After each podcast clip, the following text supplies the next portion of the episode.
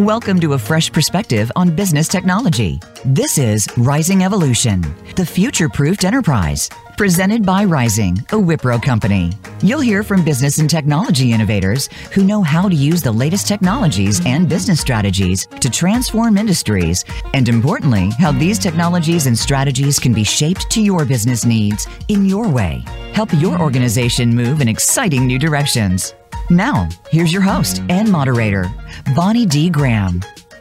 Thank you, lady. We don't know who you are, but we like your voice. This is Rizing Evolution, the future proof enterprise. I'm Bonnie D. Happy to be back. We have a returning panel, which is the first time this season we have. And we've decided to do part two because we had such a hot topic a few weeks ago that we are repeating it. So I'm just going to say a brief welcome back to Lars Bergmann. You could wave hello and Megan Butler, Megan Marie Butler, to be perfectly honest, and Dean Edmundson. And in the background today, we have Sherry Ann, Sherry Meyer, and Hannah Hale is not with us today, but she's one of the co producers. So I've got another one of my Chat GPT, I'll call it co-versed poems I created and I edited it so there's a human touch in it about what we're going to do today. So everybody listen up and guess if you like it, I want to see a thumbs up. Dean, will you do that for me? Okay, Lars is on board, Megan too. Okay, so here we go. In the rhythmic dance of circuits and apps, a tale unfolds where technology maps. Enterprise software, often the scapegoat, is blamed for issues that disrupt the boat, rock the boat. Yet the reality is a labyrinth, not a debate, where success is woven delicate chain to articulate, not just in the lines of code, but in the challenge of humans on HR bestowed. In this episode, join us on a quest to explore where su- success builds its nest. People, processes, technologies embrace a trifecta of power in the enterprise space. Wave when I call your name. Lars Bergmann, there he is. Megan Marie Butler, there she is. Dean Edmundson, stand tall. Well, they're sitting tall. Three savvy leaders, wisdom to, wisdom to enthrall. With Bonnie D, that's me as the host, the conversation takes flight, navigating the landscape, challenges in sight. Can technology alone make you a hero, you ask? Tune in for insights. We're up to the task. Dispelling misconceptions, truths will unfold. Insights for seekers of performance refined and bold. Efficiency, secrets in the tech landscape find. Join our discussion, enlightening and kind. Tune in or listen or watch, however you're finding us today. The title of this episode is Organized for Success Will Technology Alone Make You a Hero, Part Two. How'd we do on that one? Lars, it was a little long, but what'd you think? You liked it? I liked it. Did it hit all the spots? Megan, what'd you think? Uh, I like the ending where it says that we need to bring te- technology people and organizations together. There you go, getting to the point. Dean, what'd you think? Pretty good? I really liked it. It reminded me I have a lot of Christmas shopping to do. well, today is December 5th, so you've got a little bit of time. Thank you very much. I'd like to go around the table and do introductions, but since you were on the show two weeks ago, most people, I think, around the world know who you are. So here's the deal I have a little returning guest calculator I use for shows like this. So I did one for Lars and one for Megan and one for Dean. And I found out that you all have a similar returning guest quotient. In the world, there are approximately 14.972 people who don't remember or weren't listening. That's not too bad, right, Lars? That's that's pretty good. But, so I'd like you to repeat a shorter version of your bio. Who are you? What do you do? What's your passion for this topic? Why are you here? And welcome back. So Lars, I'm putting you on speaker view. Let's hear from you. Go. Great. Thank you very much, Bonnie. Um, so here's my uh, my background, and uh, I'm Lars Bergmann. I'm the senior vice president of uh, EAM Global Business Development, and my background is uh, I come from industry. I spent 30 plus years in utilities, and oftentimes I was in operations, but I was also sponsoring or advocating for or transforming the organizations that I was in. And uh, so through trial and error, um, mostly trial, trying to minimize the error, I've uh, I've come across some sort of secret formulas for making sure that you can get transformation and change to stick in organizations. So that's my background. You want to give us a clue about that secret formula? Are you sharing that today, Lars? I, I may I may sneak a little bit of that out, but uh, hey, there may be a there may be a third get together, so I don't want to spend it all here. Okay, well, for those 14.8792 people, there will be now there'll be fewer because more people will tell people about the secret formula. I'm There- sure of that. So go. Welcome back. Megan Butler, welcome back. Let's hear from you. Refresh us. Who are you? What are you doing? Why are you excited about this topic? Megan?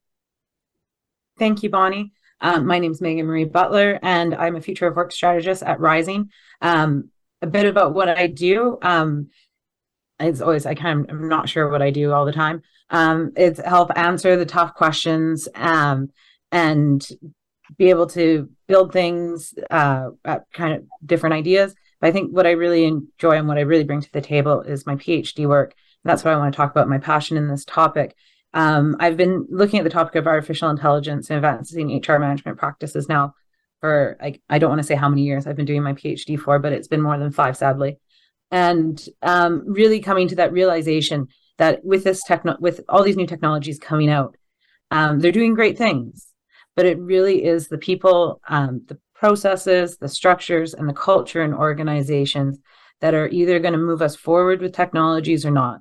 And really really realizing that the social processes or the social aspects of organizations are so critical and the role leaderships play um, and the role that we can the things that we can do that are so simple that can really help with adoption in organizations make organizations more ready to be adoptive of new technologies innovation and ideas and so that's what i really want to talk about bringing to the table is um, those ideas and insights around those social aspects and what we can do in our day-to-day work to improve our adoption of new technologies Thank you very much. It all comes down to the people, doesn't it, Megan? Still, still the humans, still the 100%. Social.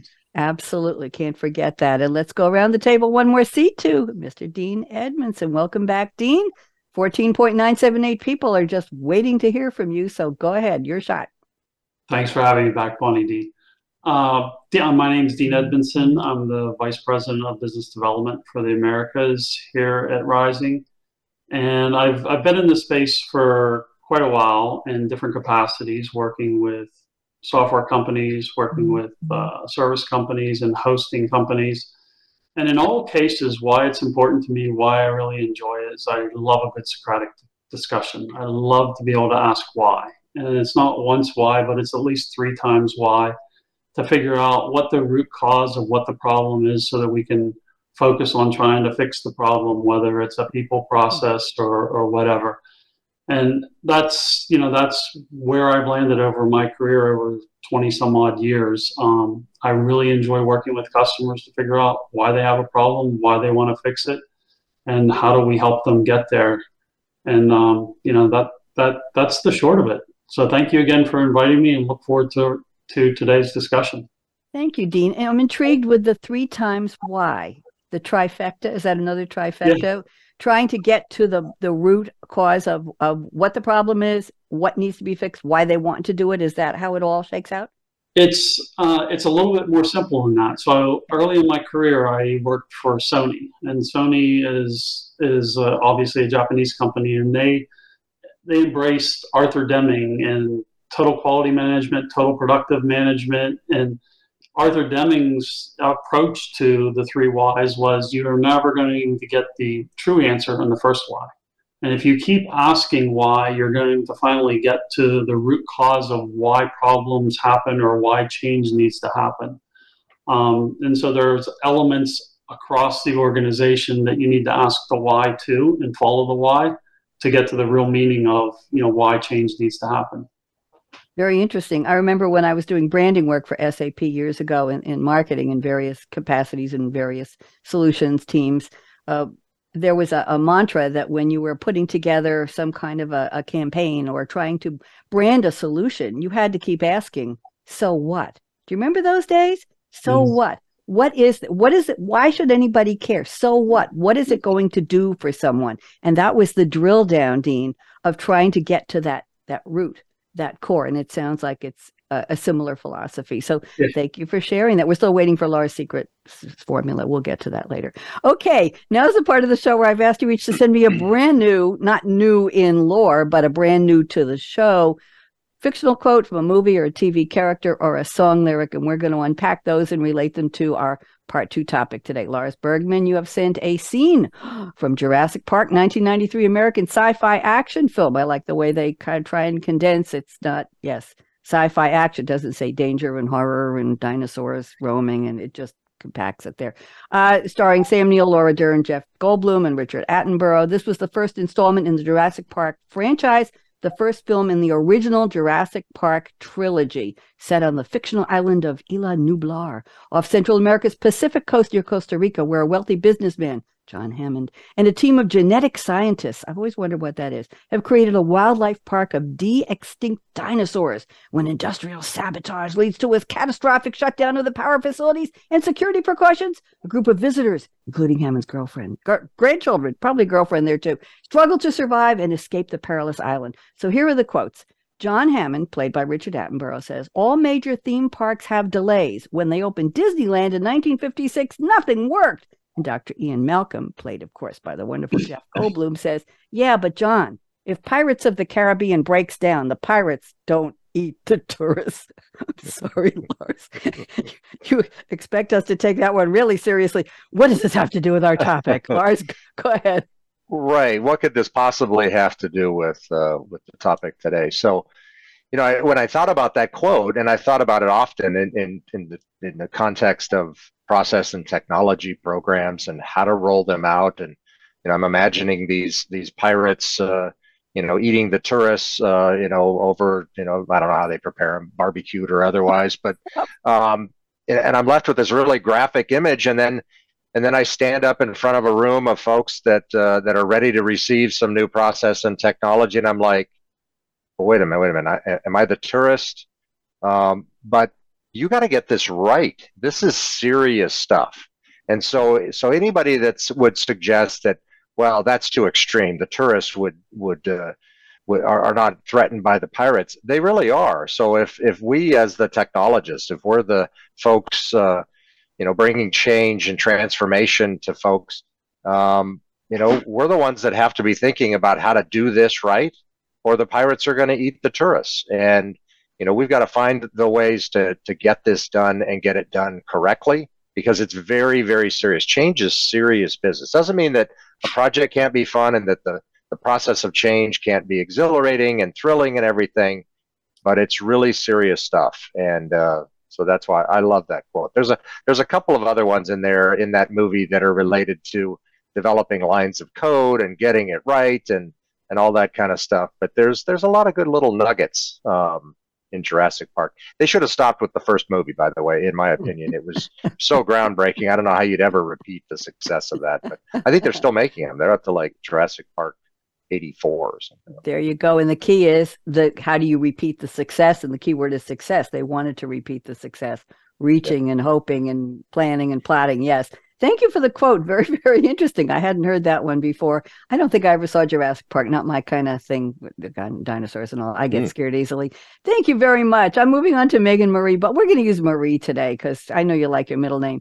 Megan has picked a quote from uh, Anti-Hero, which is a pop, rock, and synth hyphen pop, synth pop song by, of course, American singer songwriter Taylor Swift, and the lead single from her 10th studio album, Midnights, in 2022.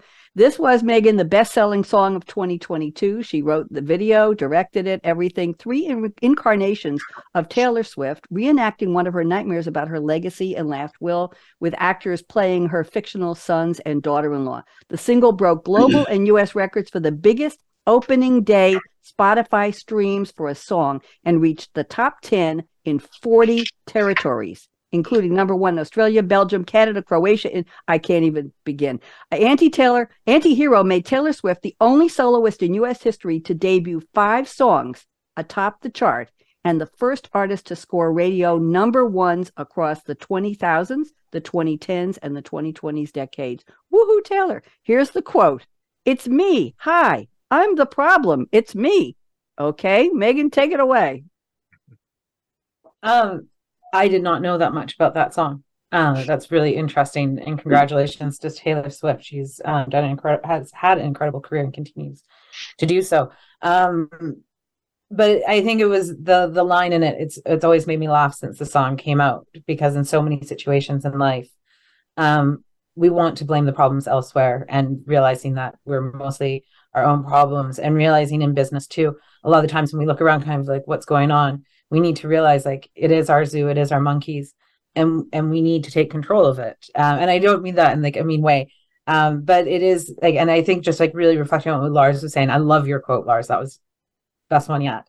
Um, but that idea of like we've got we've got to get it right, and as um, in leadership and rolling out new technologies, um, we need to look at ourselves and not look at well, end users aren't using the product. Well, there's a problem with them. No, there's not a problem with the end users. We need to look at ourselves and what we've rolled out and how we've done it because exactly as Lars said, if we're, if we're not taking care of the tourists, we're going to scare them away, and they're not going to want to come back. They're not going to trust the system, all those things. Um, and so that's that's why I picked that one. But I think Lars embraced finding a better quote. it's our it's our park, it's our pirates, it's our dinosaurs, and it's our zoo, right? It's all that's yes, right. it's me, yeah. it's me. Thank you very much. So we need to we need to manage it. Raise your hand. It's me. I'm the problem. Yes, take responsibility accountability comes to mind. Thank you very much. Let's go to Dean's quote. Dean likes Ted Lasso a lot. So he has a Ted Lasso quote, of course, played by Jason Sudeikis, speaking to Rebecca and Leslie. Ted Lasso, of course, American sports comedy drama. Comedy drama gets hyphenated, Dean. I thought that was very interesting. Other genres, when they combine them, don't. Comedy drama TV series 2020 to 2022. This is the pilot Season one, episode one aired on August 14th, 2020. Seems like so long ago.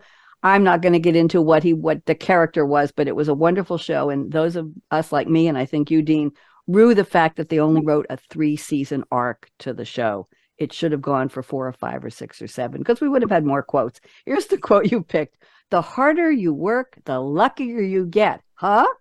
You didn't put the huh in there, but I found it on the clip. Okay, Dean, what does this have to do with our topic?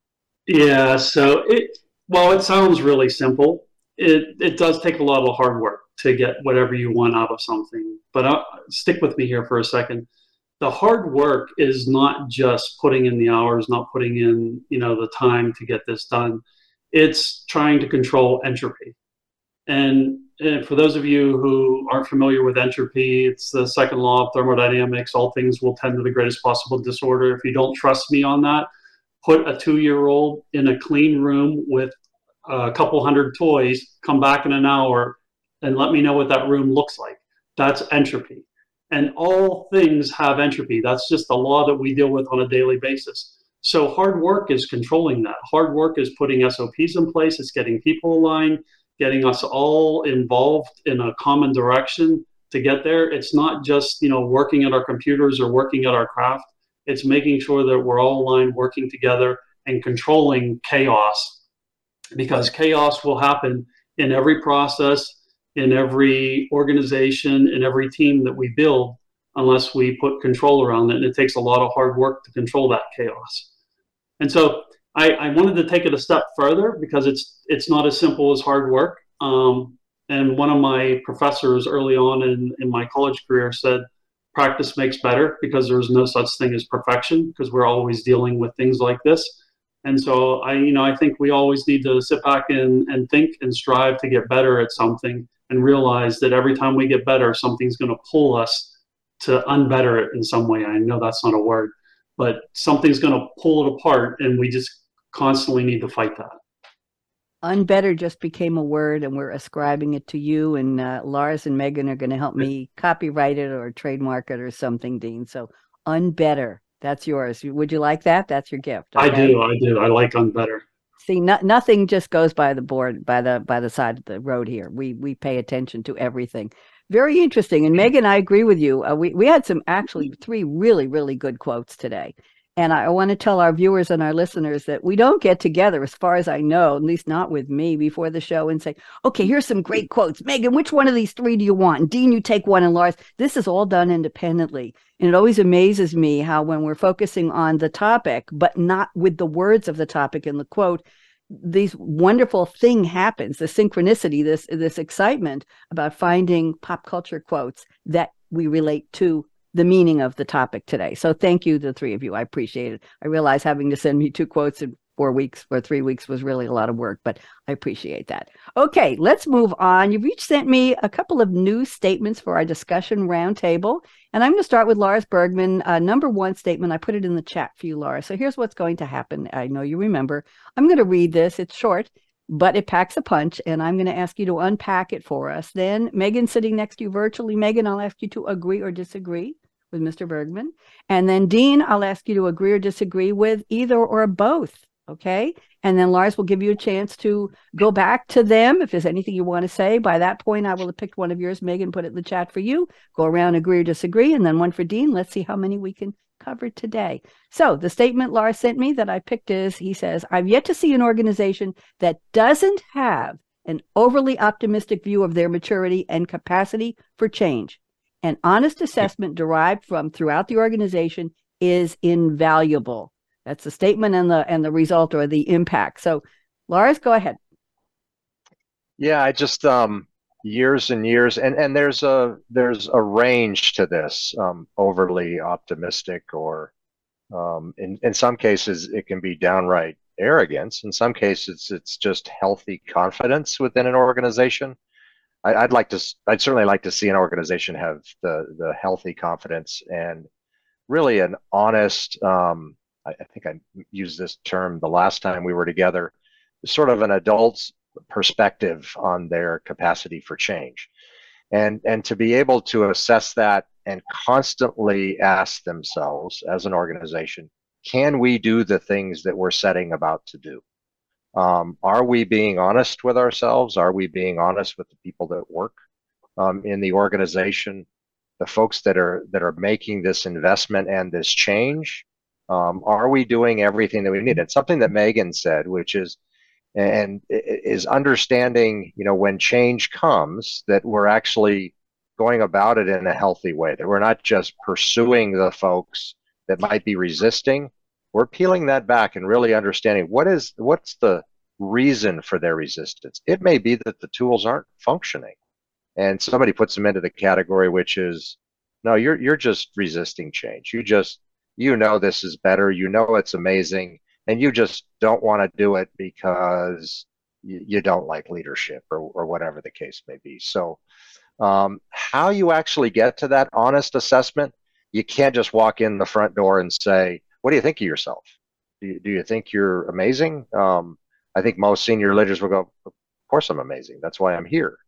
Um, you got to get to it. You got to peel it way back. You got to take it down to the grassroots level, down to the deck plate level, and really understand um, the capacity of the organization. And once you have that, then you have to continually ask yourself the question all right, we know where we are, we know what we are as an organization. Can we do this? And we do this. Well put. Megan, go ahead. Agree or disagree? When Lars first started, I, I there was a moment where I was hoping I could disagree with him. Um, and I unfortunately I can't. I have enough evidence to support that. I do agree that senior leadership in particular overestimates um, the capabilities of the organization and the needs of the organization, um, particularly maturity and abilities to do things like change management.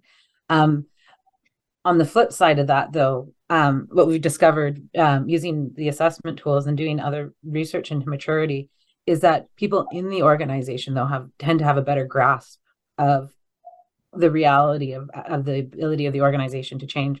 So sometimes if at a senior leadership level you're not able to see that sometimes asking people on your analytics team you know what do you think? Do you think we can do this and let them have a moment of honesty and they'll probably tell you what the real barriers are and what's going to be resistant to change. Um, so yes from a senior leadership perspective i do agree that we overestimate. From a mid-level manager and individual contributory level i would say that they're they probably have a better perspective on what's realistic for the organization. Thank you. Realistic is a good word in there. Dean, join us. Agree or disagree with either or both of your colleagues on the panel? Well, I like all the comments. I like, yeah, and I would agree with all the comments. And I think foundationally, you know, the, the way Lars teed this up is senior managers, um, they're, they're geared to be more optimistic. And they, they tend to need to think more optimistically because they're constantly fighting the, the, the, the realist, pessimistic view of you know what's going on and that doesn't provide the growth that they need. So they have to think outside the box and and that's a struggle and that's probably why they invite us and other um, you know valued consultants to come in and help them understand is this picture realistic? Is it too optimistic? And then how do i phase my optimism into a very realistic approach? So I, I like it on multiple fronts again and And I kind of think that people were geared in that way because you have more optimists leading organizations than pessimists, if I was to surmise. Thank you. Optimist versus pessimist. Lars, this was your conversation starter. What do you think? Anything you want to give back? It was mine, but Megan and Dean did such a better job of articulating what I was trying to articulate. so I'm going to go with what they um, what they provided. Final answer. But but one of the things that, that Megan pointed out, I, I wholeheartedly agree with is is that sort of realistic uh, view is usually closest to the work. So it's when when you get down within the organization, that's where you're going to get a realistic view. I totally agree with Dean that that that optimism at senior leadership of course you need i mean we're we're tasked with doing new and amazing things and delivering day in and day out. And boy you sure don't want a bunch of pessimists you know you don't want eeyore running the company right? You don't oh we can't do this. And so you know when you look at that balancing act that you have to to hit you know as, as, as the two of them were talking i was thinking about all the nuances in between you know the perfect is the enemy of good. You know, like straw, we can get better, we can get better, we can better. we can make this thing so perfect, and then it never happens. So balancing all those interests, their conversation just you know teed up in my mind how nuanced this is at the end of the day, and it all comes down to the people and engaging them. You're very gracious, Lars. That was nice, and it was it was good. That's why we do the roundtable. That's why the the shortcut to mm-hmm. agree or disagree in, in brief sound bites. We it brings a lot out in a very short period of time, and I appreciate that. Good good starter. Let's move on. Megan Marie Butler. I'm looking at the new statement number two you sent me. This is interesting. You say existing socio-technical structures, and I want you to break that down and define it for us. Existing socio-technical structures can be managed to more or less adopting of new innovations and technology. One sentence, but it's packed. Go ahead and unpack it for us, Megan. Go ahead. I, I recognize I missed a word in there as well. Um, but anyways, the grammar is good. Um, so social technical processes let's start with that so those are existing things that already um, that we already operate in in an organization so those are our policies that's the culture and if we can think about it as big c culture the culture as senior leaderships that we hope or we want our organization to have and little c culture being the culture, like how work actually is done in the organization day by day. It also includes things like our in- infrastructure for our technology, um, infrastructure for buildings or facilities. It includes the technologies that we already use, the software and the hardware. Um, processes, what else is there in there? Um, culture, um, leadership, um, and the technology. So all of these, all of these things already exist in organizations. That's how we operate day to day when new technologies or innovations come in, they disrupt them. Um, and it, it's then a lot of the time, as we we've already been talking about, um, it's the way work gets done that's being disrupted, the end user that's being disrupted, and we need to be thinking about that. And as managers, as senior leaders, it's not just thinking about um, this one technology that we need to bring in, but we can actually be managing our organization in a way actively to be more accepting of innovations in general and new technologies um, compared to sometimes I and what I noticed that is happening in a lot of organizations, they're just it's one of those things they're not aware that they're able to manage it, so they simply don't. So um, it just ends up being, as Dean kind of put it earlier, chaos. I actually have um, some research in my PhD notes about when we already have chaos in the organization, that it tends to create more chaos if there isn't strong policies already established into how technology is invested in um, then each time new ideas become more about a political stance and personalities rather than understanding the process of how do we bring in a new technology into the organization to have su- successful adoption. Um, so, in this sense, as senior leaders, it's not just thinking about how do we do this one project, but how do we actively encourage our organization to always be on a lookout for how can we do work better. And then that in that sense if we're already in that looking for that better way of doing things when we do bring in new technologies or these changes they're easier for the organization to adopt them and to embrace them. Thank you very much. Let's go around the table. Dean you're sitting next to megan on this round. Go ahead. Agree disagree?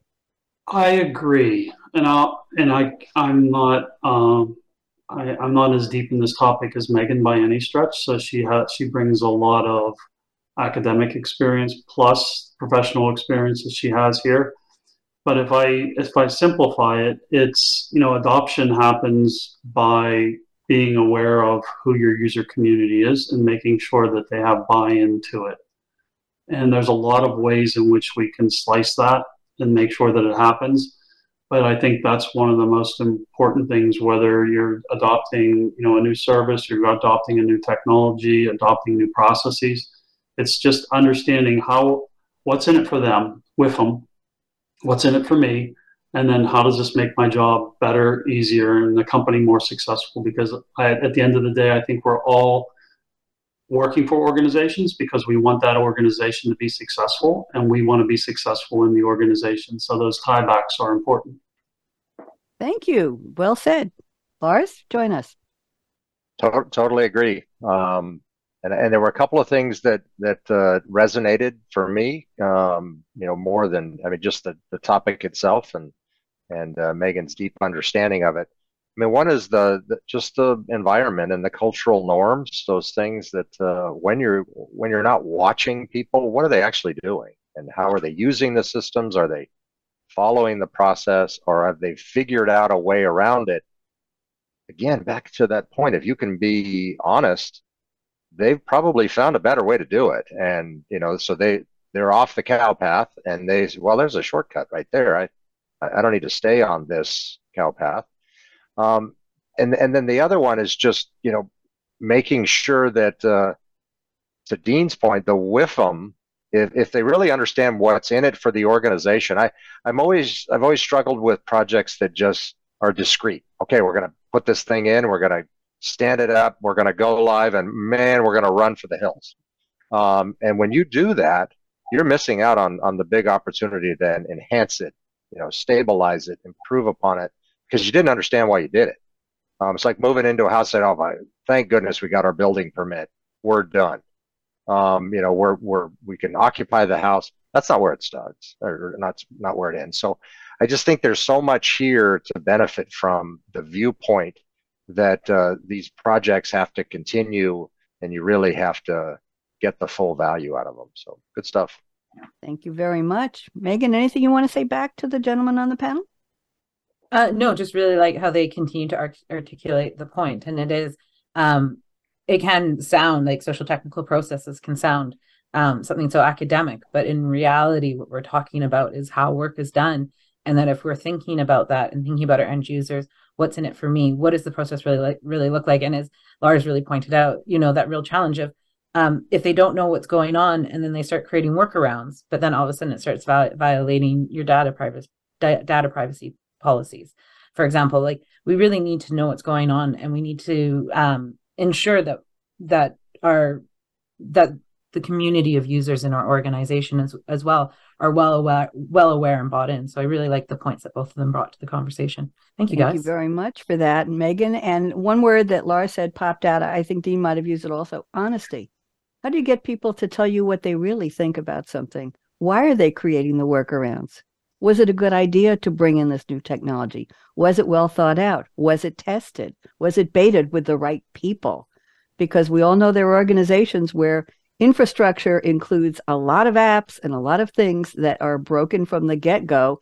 And nobody's asking, should we do it better? It's just the way it is. So where does where does the honesty pay off? Where do you ask for it? Where do you do something once you get it if you ever get it at all. I'm going to leave it there, but to me, there's a whole web of of consequences to looking that deeply into who brought it into the organization, who was the flag waver, who was the one who instituted it, how well did they test it and prove it before they asked people to adopt it, right? How well was yep. that part done before you say to people, oh, change management is great. You're all going to get on board. And you're going to do this a great job with this. And we think this is going to make your job easier. People are saying, holy crap, what? I'm just going to leave it there. I'm sure there's a movie quote for that, but I don't have it. Oh, oh, oh! I'll, I'll, I'll quote uh, Jack Nicholson in A Few Good Men. You know my favorite quote: "You can't handle the truth." We'll just leave it there. Okay, I'm off the hook now. Let's go to Dean. I've picked your statement number two for this episode, part two of our topic. Dean, he says, this is interesting. We're going to get into a lot of detail here. Dean says, organizational change is not easy, especially across an employee base with varied levels of experience, maturity, and perspectives. We found that open communication, clear goals, involving employees in the process, offering support and training, celebrating small successes, and emphasizing the benefits of change help to create a positive and adaptable organizational culture. That's a mouthful. Dean, go ahead, unpack for us, please. Yeah, there's a lot. There's a lot in there. So there's no way I'm going to dive into all of this. Fine. So I'm going to, I'm going to spend a little time focusing on perspectives. Each one of us come into problems with a different way to solve them in a different perspective because we're by nature we're we're all different. I I think it's the Myers Briggs model or one of those models that kind of categorize us as either being analytical, being a driver, being an amiable, or being expressive. And I think you know at the end of the day, if we accept those those tags, if you will, and we allow other people around to acknowledge those tags, not not out loud, but to realize the type of person or people that we are and to drill all this down instead of corporate change, personal change. How does personal change affect us? It's going to change. Personal change is going to affect an amiable versus an analytic very differently. And it's part of the leadership's responsibility to understand how people are situated and culturally how they're different in the organization to allow them to accept and participate in that change. And so we can't we can't just put a broad brush on change management and say this is what OCM looks like. We have to drill down a level. And for those people that are maybe a little less receptive to change, because naturally, a little less receptive to change, but when they buy in, they buy in at 120%. We have to look for ways to get them to buy in. So when we talk about how do we celebrate and how do we get the broader team involved, maybe some of those people that are less receptive to change are part of that piloting process so that whenever they buy in, they're buying in at a much higher level and they're helping the rest of the team understand the detail behind it. Just a, a different way of thinking it through and, and, uh, you know, figuring out how do we get everybody involved, not broad brush. This is how change is going to happen. Because at some point, the, the leadership team needs to encourage and make sure that everybody has bought into whatever um, whatever we think is right for the organization, and then how do we gain endorsement across the organization for the same. Thank you very much. Let's move around, agree or disagree. Lars, you're sitting next to Dean on this round. Go ahead. Love it. Absolutely love it. Um, I, I, wanted to scream out hallelujah, um, but I'm, I'm going to contain myself. But, but, but that's it. it. It has to happen at that detailed, granular level when when when you've identified somebody that maybe is um, a, ch- a change, you know, agent. Um, and sometimes those are good, and sometimes they can be challenging. But if you identify somebody as a change agent, um, somebody that the people really look to and respect, and maybe they're putting up that resistance, um, you know, and you need them to come along, you can't just go to them and say, "Get on board," or else you you you need to understand and really start to unpack to your use your term, Bonnie, um, why it is that they're acting the way that they are, and understanding their personality and their traits and their experience and their level of expertise and what they're giving up in this process. Maybe they're not going to be the expert anymore. Maybe um, you know the machine is going to be the expert, and you know maybe they're looking for a new job in all of this. Uh, all of that has to be understood at that level of detail as opposed to Dean's term, the broad brush of changes come and get on board. Uh, you know, the, don't want to let the train leave the station. That that is what this is about. Um, it it happens at a real visceral level for employees. Thank you, Megan. Join us. Um, I think Lars and Dean have made fantastic points. Um, it was actually part of observations in my research that I've noticed over the years with with um, change that exactly as Lars says, it's very emotional, it's very real, and um, it, it's in people's faces. And as Dean points out, mm-hmm. that if we're not really helping people understand why they're going through the change that they're going through, um, there's a lot of fear and risk. But I think Lars has made a really big point is that there are real things happening. And I know in one project we were working on, what I identified was was exactly that was and what Lars pointed out was they were no longer the expert and in an organization where one of the big things that happened in the organization was in the first few months people were expected to go out and network And so your network was part of your value in the organization. And the software we were offering to install was going to devalue that network because that would become the expert of who to contact instead of the person. And there was real reactions from people. And sitting there observing it, you start to realize like these reactions are very, very valid because you are taking away somebody's expertise or their what they feel established in. If for any of us, if if uh, you know, if we came up with a product that you know um, could do 90% of change management for us or could do 90% of the implementation for us or whatever it was we'd feel the same way um, about and feel just as threatened and you may not even recognize why you're feeling that threatened from a new technology or an innovation you just know that it's going to impede with your job. And i think it is on our side to understand what the real impact of these technologies are particularly as we start working with more products like ai which um, which we know are going to have a disruptive impact to people's jobs and the way they work. Um, and we need to recognize that before we expect people just to change how they do their job. Thank you very much. Dean anything you want to share back with your colleagues? I i think that this you know as as we go through this whole process, it's definitely a one plus one equals three. And you know, everything that Megan shared and everything that Lars shared just amplified, you know, the, the perspective that I had.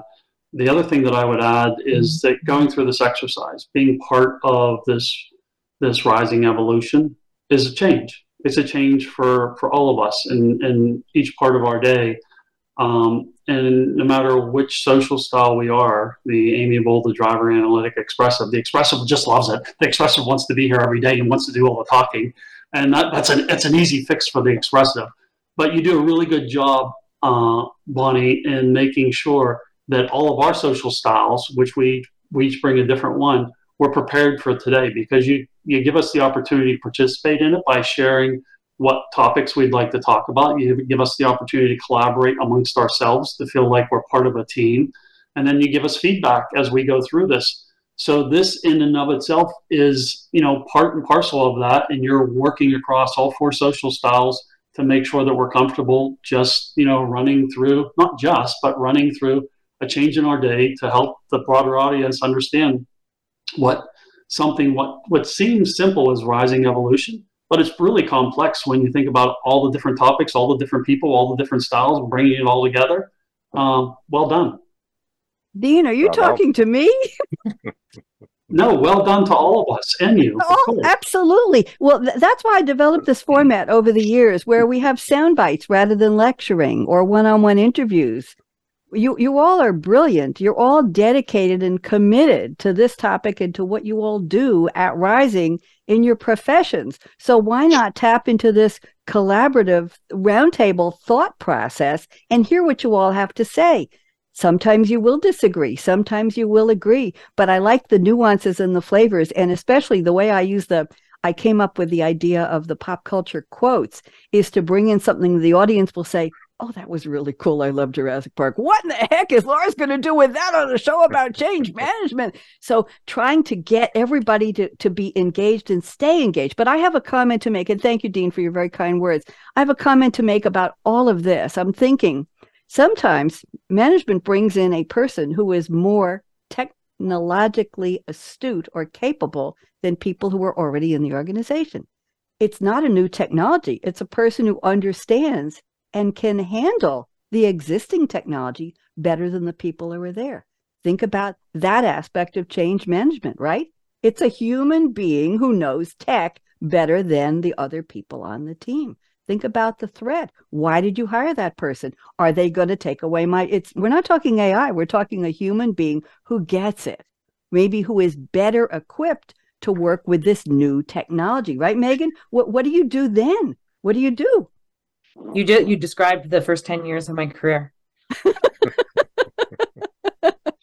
Because we know you get bullied a lot, and you know. And as Dean said, the person who's there excited every day for the change, yeah, you just you get put down a lot. Yeah, it can be Thank a God human being but it is who comes in and threatens everything and up, upsets that apple cart of, of some kind of equilibrium. I want to sneak in. Thank you so much, Dean. I'm still blushing. I don't know if you well, can. well, can I can I offer a point on that yes. because I think there's two sure. options. I think you can turtle up and just yeah. recoil.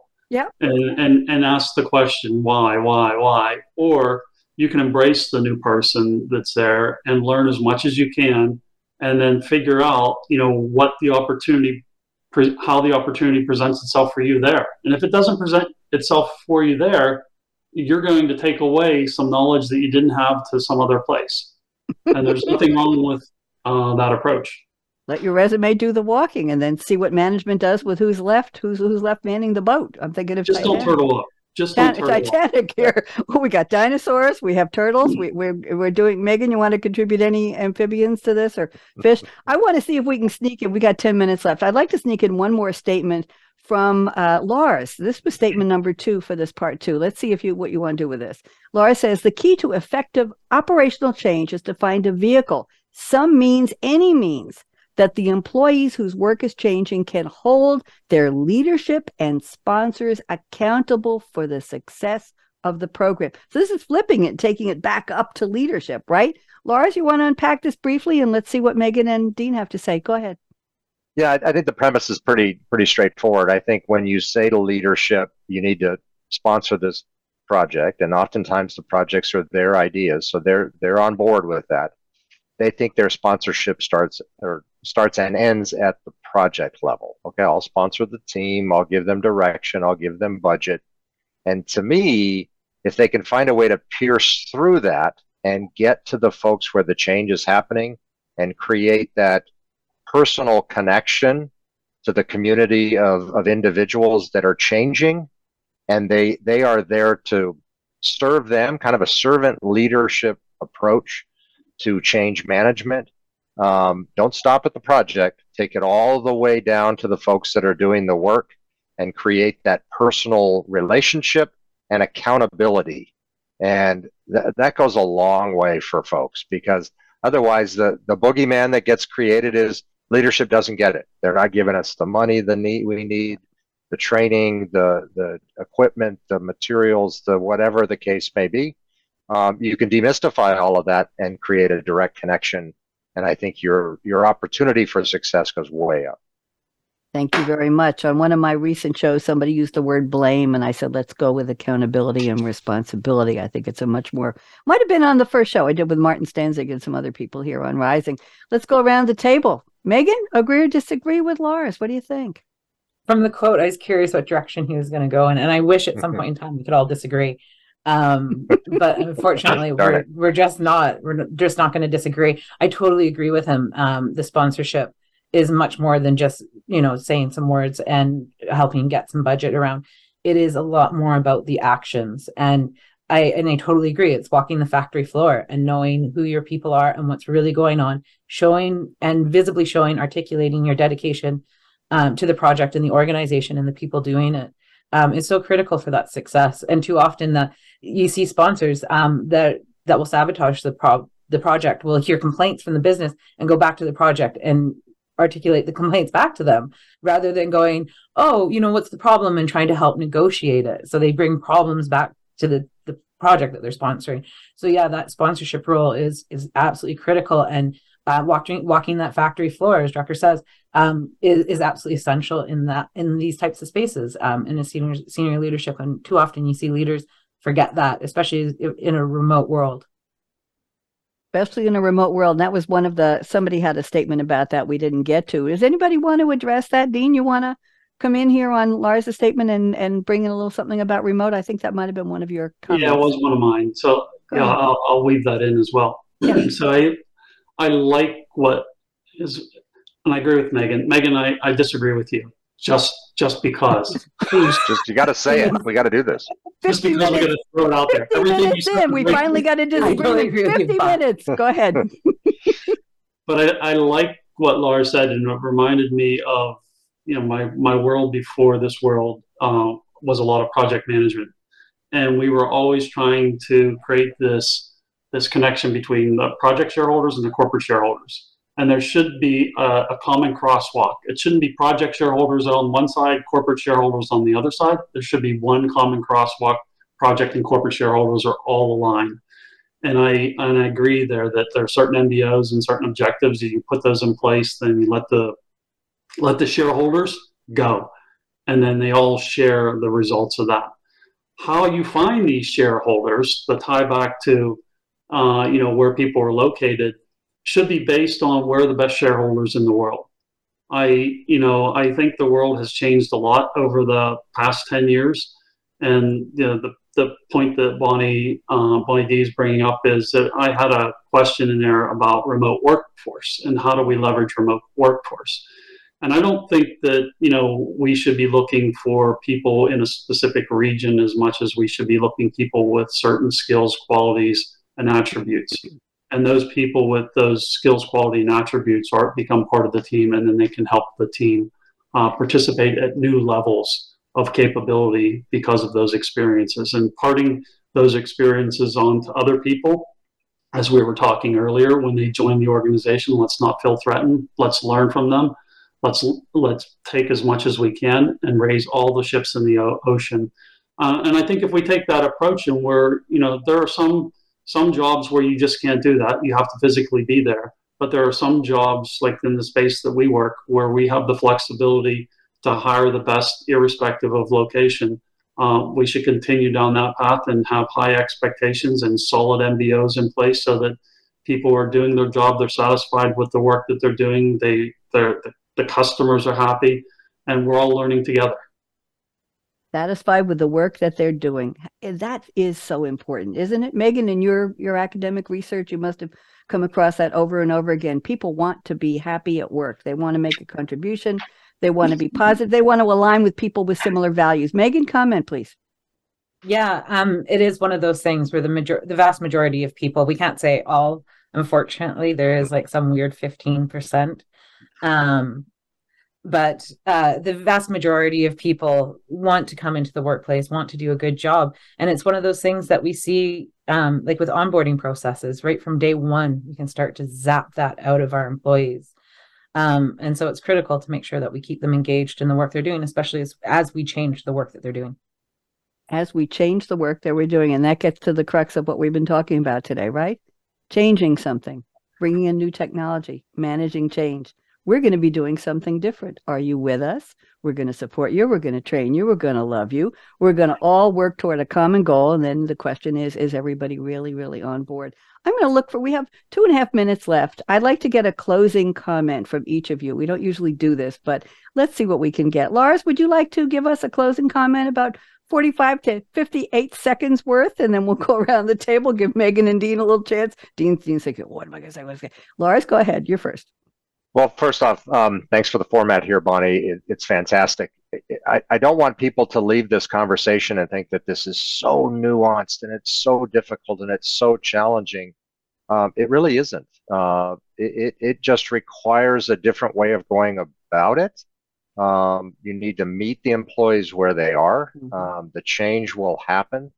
Uh, Dean brings up a great point around remote work. That that is our that's our new norm. We got to figure out how to do that and do it better. There's no water cooler to get the, the feedback and you know those open honest conversations i think personally are going to be a little bit more challenging now in this new environment. And if we think that change is over um, no way. It's only just going to accelerate. So there's way to do, ways to do this and there's ways to do it right and to have it be uh, very beneficial and and exciting for everybody involved. So Great Thank conversation you. today. Thank you. I think the water cooler is social media, but I'm not sure which platform, and I'm not going to go naming them. Hmm. But you see a lot if you look when somebody posts something about attending an event or something new happening, or you, you'll if you read between the lines, you'll see a lot of that water cooler comment come out. Although uh, carefully, Megan. Final comment. You get 30 seconds, and Dean, you got to do it fast. Go ahead, Megan. Uh, just really fantastic conversation today. And I think we've really left and resonated with the point is that it's up to us and the intelligence we put into our projects before we even start them, not after the fact trying to deal with the change. Very well put. Mr. Edmundson, you get the last word. Go ahead. Yeah, best teams, they share, they're positive, they collaborate, uh, they celebrate, and they want their their teammates to win. And I think we all have to take elements of that put them put them into our approach and you know win as a team. Can we introduce the word empathy and the word caring in there somewhere? Human right? Get sure. the human well, yeah, element in there. Yeah the soft skills man they matter they help a lot. I want to thank the three of you lars bergmann it's wonderful to have you back megan marie butler love the conversation about your research. You bring so much from academia into this conversation, as Dean and Lars said, and Dean Edmundson, wonderful to have you. Shout out to Hannah Hale, who is moving into a house today. Congratulations. And Sherry Meyer, who's with us in the background, and my new engineer, Vaughn from Voice America. I'm Bonnie D. And let's just say, people say the future is already here. You're going to say, no, no, no. That was yesterday's future, or that was the sentence I just said that was in the future and now it's in the past. We're all going to work together to make it a better one. Everybody wave goodbye. Bye, LinkedIn. Bye, Facebook.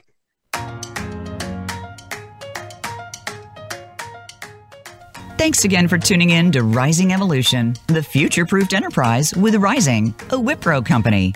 Rizing enables you to create your business journey your way with SAP technology. To keep the conversation going, tweet your questions and comments to Twitter, hashtag R-I-Z-I-N-G. That's Rizing with a Z.